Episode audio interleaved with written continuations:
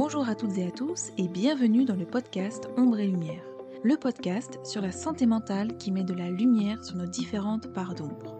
Je m'appelle Gwendoline Bichot, j'ai 33 ans et j'ai décidé de créer ce podcast car je souffre moi-même de différents troubles psychiques et émotionnels et j'ai ce besoin de mettre des mots, M-O-T-S, sur des mots, M-A-U-X, et de pouvoir apporter mon soutien à toutes ces personnes qui vivent des choses extrêmement difficiles et qui n'osent pas en parler ou qui se sentent seules. Retrouvez-moi chaque jeudi sur toutes les plateformes pour lever le voile sur les troubles de la santé mentale. Parce que ce n'est pas juste dans notre tête et que ce que nous vivons est bien réel, il est important d'exprimer ce que l'on ressent à l'intérieur pour ne plus avoir besoin de faire semblant à l'extérieur. Aujourd'hui, je vais vous parler de la phobie sociale. Qu'est-ce que c'est la phobie sociale? D'où ça vient? Comment cela se manifeste et est-ce qu'on peut en guérir? C'est ce que nous allons voir tout de suite dans ce tout nouveau podcast. Si cet épisode vous plaît et que le podcast de manière générale vous semble pouvoir être utile à d'autres personnes, n'hésitez pas à le partager et je vous invite même à le noter avec la note de votre choix sur iTunes. Laissez-moi un petit like ou un commentaire sur YouTube, je prendrai plaisir à vous lire et à vous répondre. La phobie sociale ou l'anxiété sociale fait partie de la grande famille des troubles anxieux. Elle concerne entre 15 et 20% des adultes de la population générale, autrement dit, ceux qui ne souffrent d'aucun trouble psychologique particulier. Elle se développe dès l'enfance ou à l'adolescence, soit entre 8 et 15 ans, et touche environ deux femmes pour un homme. L'anxiété sociale est une peur associée à certaines activités sociales ou à de situations de performance où la personne pourra se sentir observée, embarrassée, humiliée, rejetée ou préoccupée par le jugement des autres. La peur de parler en public, parfois même avec sa propre famille ou devant des amis, et la peur de manger en public sont des exemples de l'anxiété sociale. Les personnes qui présentent de l'anxiété sociale ressentent de l'anxiété dès qu'elles sont en présence de ce qui leur fait peur ou dès qu'elles prévoient devoir y faire face. Cette anxiété s'accompagne souvent d'un ou de plusieurs symptômes tels que des palpitations cardiaques ou accélération du rythme cardiaque, des tremblements ou secousses musculaires parfois généralisées à tout le corps, une transpiration excessive, des douleurs musculaires, des maux de ventre, de la diarrhée ou de l'inconfort abdominal, des rougissements et bégaiements, une gorge sèche, de la confusion et enfin des maux de tête. Certaines phobies sociales sont liées à des situations particulières, ne produisant d'anxiété que lorsque la personne doit réaliser une activité particulière en public, la même activité effectuée dans la solitude ne provoque pas d'anxiété. Parler en public, réaliser quelque chose en public, tel que lire à l'église par exemple, ou jouer d'un instrument de musique, manger avec des gens, rencontrer des personnes inconnues, tenir une conversation, signer un document devant témoin ou se rendre dans des toilettes publiques peuvent être des situations qui déclenche souvent de l'anxiété chez une personne atteinte de phobie sociale. Dans une forme plus générale de phobie sociale, l'anxiété est présente dans de nombreuses situations sociales. Dans les deux types de phobie sociale, la personne craint que si elle ne parvient pas à répondre aux attentes des autres, ou si elle est scrutée à la loupe dans ses interactions sociales, elle se sente gênée, humiliée ou rejetée. La personne phobique peut être anxieuse chaque fois qu'elle est confrontée à un risque de dévalorisation dans le regard de l'autre. Dans mon cas, c'est exactement ce qu'il se passe. Je crains aussi que mon anxiété apparaisse de façon évidente et je redoute de transpirer, de vomir ou de trembler devant les autres. J'ai également peur de perdre le fil de mes pensées ou de ne pas parvenir à trouver mes mots pour m'exprimer. J'ai aussi peur d'ennuyer la personne avec qui je suis en train de tenir une conversation ou que cette personne ne m'écoute pas avec attention et je me mets alors à parler extrêmement vite pour être sûr d'avoir eu le temps de dire tout ce que j'avais à dire avant de perdre son attention, entraînant ainsi l'accélération de mon rythme cardiaque, de la transpiration et des essoufflements. Pour ma part, cette phobie s'est développée quand j'étais adolescente, vers l'âge de 14 ans, même si je pense que j'avais déjà un fond de phobie sociale enfoui en moi depuis déjà quelques années auparavant. Quand j'étais petite, avec mes parents, nous avons pas mal déménagé, ce qui fait que j'ai énormément changé d'école, parfois même en cours d'année, et ça a été très difficile. Se faire des amis, créer des liens, pour finalement les perdre et devoir en retrouver d'autres, m'a été extrêmement perturbant. Quand on arrive dans une classe en cours d'année, c'est très dur de trouver sa place. Les gens vous dévisagent, vous analysent, vous jugent, vous vous sentez très mal à l'aise et en plus vous devez vous adapter aux nouvelles règles, aux nouveaux élèves, aux nouveaux professeurs, aux nouveaux lieux. En général, tous les groupes sont déjà formés et si tu es timide comme moi, c'est compliqué d'aller vers les gens pour faire connaissance. Bien souvent, je restais dans mon coin à attendre que quelqu'un daigne venir me voir pour discuter un peu. Quand j'arrivais dans une école et qu'il fallait que je parle devant toute la classe pour me présenter, j'étais vraiment mal à l'aise car j'avais un nom de famille très difficile à porter et tout le monde rigolait en l'entendant.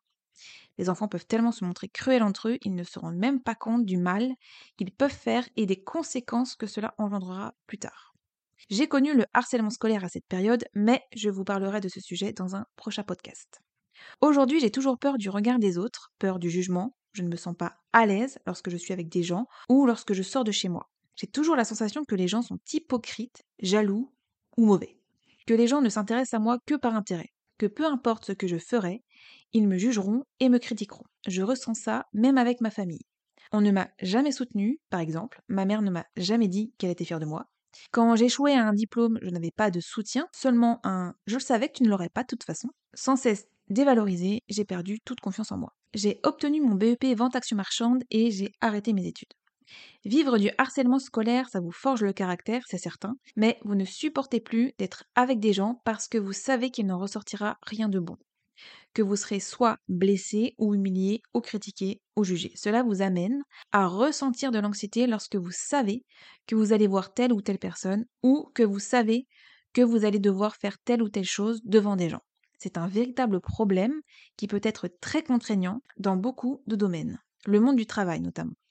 Il arrive que des personnes soient obligées de renoncer à des carrières. Il y a beaucoup d'étudiants qui ne vont pas là où ils voudraient aller parce qu'ils n'arrivent pas à passer l'examen ou à aller à des cours où il y aurait beaucoup de monde. Le regard des autres, dans ces cas-là, est trop angoissant. La phobie sociale, c'est une pathologie, c'est quelque chose qui est très ancré dans la continuité de l'anxiété sociale qu'on a tous. Donc, c'est une variante de la normale qui devient excessive. Toutes les peurs sont légitimes, sont utiles à la survie, et la peur de ne pas être reconnu par l'autre, apprécié, aimé, est vraiment fondamentale dans les liens humains, et donc chez certaines personnes, ça va beaucoup plus loin que ça, avec la peur en fait d'être humilié. C'est vraiment le traumatisme. Le traumatisme social, il est parfois aussi fort qu'un traumatisme physique, où on a été confronté au danger. Cette peur-là, elle est vraiment omniprésente chez ces personnes qui, non pas sont intimidées au début et après ça va mieux, la grande différence avec la timidité, c'est que malheureusement, ça s'aggrave avec le temps, alors que la timidité s'améliore avec le temps. La phobie sociale se développe en fonction du contexte familial et social dans lequel on évolue. L'anxiété sociale n'a pas de cause clairement identifiée. Une combinaison de plusieurs facteurs entraîne l'apparition des symptômes. Ces facteurs peuvent être biologiques, héréditaires, individuels ou environnementaux. Elle peut avoir pour origine une situation vécue, mais elle peut également se développer à la suite de l'observation du comportement d'autres personnes. Le contexte familial dans lequel j'ai grandi a probablement aussi favorisé le développement de cette phobie chez moi. La communication n'était pas le point fort chez nous. La plupart du temps, on ne m'écoutait pas avec attention, me donnant ainsi l'impression de ne pas compter. J'avais la sensation d'être de trop parfois et de déranger. Si j'allais voir ma maman pour lui dire un truc et que le moment n'était pas bien choisi, parce qu'elle regardait les infos par exemple, j'avais le droit à un Chut, j'entends pas la télé Je me sentais alors rejetée à ce moment-là, comme si les informations étaient plus importantes que moi. Elle avait aussi des mots violents à mon égard, par exemple, elle me traitait de tous les noms. Poufias, par exemple, ce mot bien sympathique revenait souvent, ou elle me comparait sans cesse avec mon frère, mes cousins et cousines ou d'autres personnes. Il fallait toujours que je sois meilleure que ma cousine, ou meilleure que telle ou telle personne, me mettant constamment sous pression. J'ai beaucoup manqué d'affection, je n'ai jamais manqué de rien sur le plan matériel, mais sur le plan affectif, c'était autre chose. Ma mère n'était pas du genre à me féliciter, me dire que j'étais quelqu'un de bien, ou me soutenir dans les épreuves. Au contraire, quand je faisais quelque chose de bien, elle ne disait rien. Par contre, si je faisais quelque chose de mal, là, j'avais le droit à de longs discours qui m'enfonçaient encore plus. Jamais elle ne me disait je t'aime. Si je voulais un câlin, il fallait que ce soit moi qui lui en fasse un, mais j'avais souvent peur d'être rejetée ou de déranger. Je me rappelle, par exemple, que quand je prenais une douche, après, je lui demandais de me faire une tresse. Non pas pour avoir une tresse, mais tout simplement pour avoir un moment affectueux avec elle. Et bien souvent, bah, c'était très rapide et ça la saoulait vite si elle n'arrivait pas à faire la tresse correctement. Je me suis sentie très souvent rejetée, ce qui ne m'a pas aidée, ce qui explique pourquoi j'ai peur des gens et d'être rejetée à nouveau. La critique et le jugement sont très compliqués pour moi car j'y ai là aussi été sujette à bon nombre de reprises au sein de ma famille. Tu es grosse, tu devrais arrêter de manger comme une vache. Tu es nul. tu sais rien faire, tu ne sais pas te débrouiller, tu n'y arriveras pas, je te vois pas faire ci, je te vois pas faire ça. Ton frère est plus débrouillard que toi alors qu'il a 7 ans de moins que toi. Il a des meilleures notes que toi à l'école. Je savais que tu ne réussirais pas ton examen, je l'avais dit à ton père. Tu n'arriveras pas à être propriétaire. Vous auriez dû prendre une maison plutôt qu'un appartement. Tu ne travailles pas alors que tous tes cousins ou cousines travaillent. Bref, ça n'a été que ça durant toute ma vie. Jamais félicité, toujours comparé, humilié et critiqué. J'avais toujours l'impression d'être moins bien que les autres et que tout ce que je faisais, bah c'était nul. On peut dire que mes parents sont toxiques, ma mère l'est probablement plus que mon père, on va dire qu'ils ont deux manières différentes de l'être, mais là encore, je vous ferai un podcast là-dessus parce que c'est très important de parler des parents toxiques car cela a des répercussions sur votre vie à l'âge adulte, que ce soit sur le plan émotionnel, sentimental et professionnel. Au départ, lorsque cette phobie a commencé à apparaître dans ma vie, je ressentais du stress en présence d'autres personnes, mais je n'avais pas encore développé de symptômes d'anxiété. Je dis alors que la phobie était là, mais silencieuse.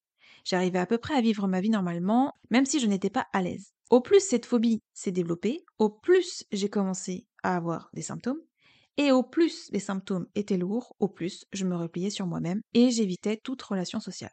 J'appréhende de croiser du monde dehors, mais j'appréhende aussi de recevoir du monde à la maison. Même mes parents ou mes amis. Un jour, mes parents sont venus sans prévenir, et comme mon mari est allé leur ouvrir à l'interphone, et qu'il m'a dit que c'était mes parents, j'ai commencé à faire une crise d'angoisse. Je ne sais même pas pourquoi, mais j'ai ressenti des palpitations, des tremblements, des bouffées de chaleur et des nausées. J'ai même dû aller m'allonger dans mon lit pour essayer de me détendre et de faire passer la crise. Quand ils sont partis, j'ai énormément, énormément pleuré. Quand je regarde en arrière et que je vois toutes ces choses auxquelles j'ai dû faire face, je comprends clairement pourquoi je souffre de phobie sociale. C'est à cause du contexte social et familial dans lequel j'ai grandi que j'ai développé cette anxiété, et aujourd'hui je travaille toujours dessus car elle prend énormément de place dans ma vie. Par exemple, j'ai peur du harcèlement sexuel. À cause de ça, je n'ose pas sortir de chez moi bien maquillée, bien coiffée et habillée en femme. Par exemple, en portant un décolleté, ou une robe, ou une jupe, car j'ai peur d'être sifflée dans la rue, regardée ou abordée. Malheureusement, ça m'est déjà arrivé à plusieurs reprises, et c'est franchement très chiant de se faire siffler ou quoi quand on sort en étant juste bien habillé, ou en tout cas habillé comme on le souhaite. On ne le fait pas du tout pour attirer l'attention ou se faire interpeller et on aimerait juste avoir la paix. Il est possible de se soigner de la phobie sociale en reconstruisant une image positive de soi et en changeant les représentations que l'on se fait des autres. La plupart des personnes souffrant de peur sociale ne consultent pas et vivent avec. Elles apprennent à développer des stratagèmes pour combattre leur phobie, mais leur inconfort interne est immense. La phobie sociale est une distorsion du ressenti et des pensées. La seule solution est d'en prendre conscience et d'identifier ces réflexes cognitivo-émotionnels qui vous empêchent de bien vivre. Tout d'abord, prenez conscience de votre phobie sociale. Ensuite, changez votre façon de penser. Et enfin, alternez entre isolement et affirmation de soi.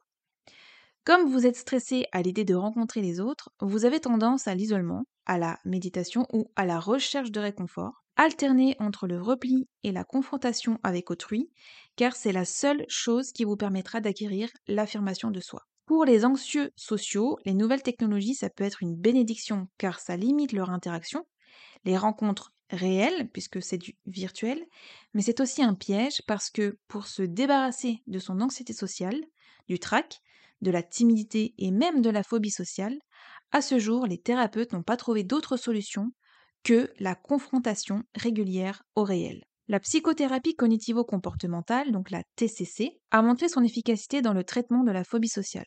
Le thérapeute pourra, entre autres, aider la personne qui souffre de cette phobie à affronter ses peurs, ses situations sociales et exposer progressivement la personne aux situations redoutées. Grâce à la relaxation et au travail effectué en parallèle sur les pensées et les émotions ressenties par la personne phobique, le thérapeute va établir une liste à atteindre tout au long de la thérapie. L'objectif final est que la personne arrive à affronter ses plus grosses peurs sans anxiété. Les thérapies d'affirmation de soi ont pour but d'aider la personne à interagir de façon plus efficace avec les autres. Elles sont très utiles et assez efficaces pour lutter contre l'anxiété sociale. Le but de ces thérapies est d'amener les personnes à exprimer et à affirmer leurs opinions et leurs sentiments sans anxiété. Elles se déroulent souvent en groupe et les jeux de rôle font partie des outils utilisés pour mettre les personnes dans des situations proches de situations réelles. Associés à une psychothérapie, les médicaments sont utilisés afin de réduire les symptômes physiques de l'anxiété, ainsi que les pensées et les émotions négatives. Pour ma part, j'ai essayé énormément de choses pour tenter de vaincre cette phobie, mais en vain. Je vous ferai un podcast pour vous raconter en détail toutes les choses que j'ai essayées et je vous donnerai mon avis sur chacune d'elles. En ce moment, je tente une nouvelle méthode. Je n'ai pas encore dit mon dernier mot, je continue d'essayer d'éradiquer cette phobie. Je ne vous en dis pas plus pour le moment, mais si elle fonctionne, je vous en parlerai bien évidemment dans un prochain podcast. Si vous n'arrivez pas à en parler à vos proches par peur, par crainte du jugement ou de ne pas être compris, comprise, c'est complètement normal et humain. Vous pouvez leur partager ce podcast si vous voulez, pour qu'à travers moi, ils entendent ce que vous n'arrivez pas à leur dire. Ce podcast est justement fait pour libérer la parole, pour dire tout haut des choses que d'habitude nous préférons taire. D'ailleurs, j'aimerais beaucoup échanger avec vous au travers d'un live via mon compte Instagram sur ce sujet, parce que je sais à quel point c'est difficile d'en parler et à quel point on peut se sentir seul. Donc si ça vous dit, je vous invite à me suivre là-bas. Mon compte c'est Gwendoline Bichot, tout attaché et en minuscule. Voilà, c'est tout pour cet épisode. Merci de m'avoir écouté. J'espère que ce podcast sans filtre vous a plu, qu'il vous a aidé. Je vous envoie plein d'amour, prenez soin de vous et je vous dis à jeudi pour une prochaine écoute. Bye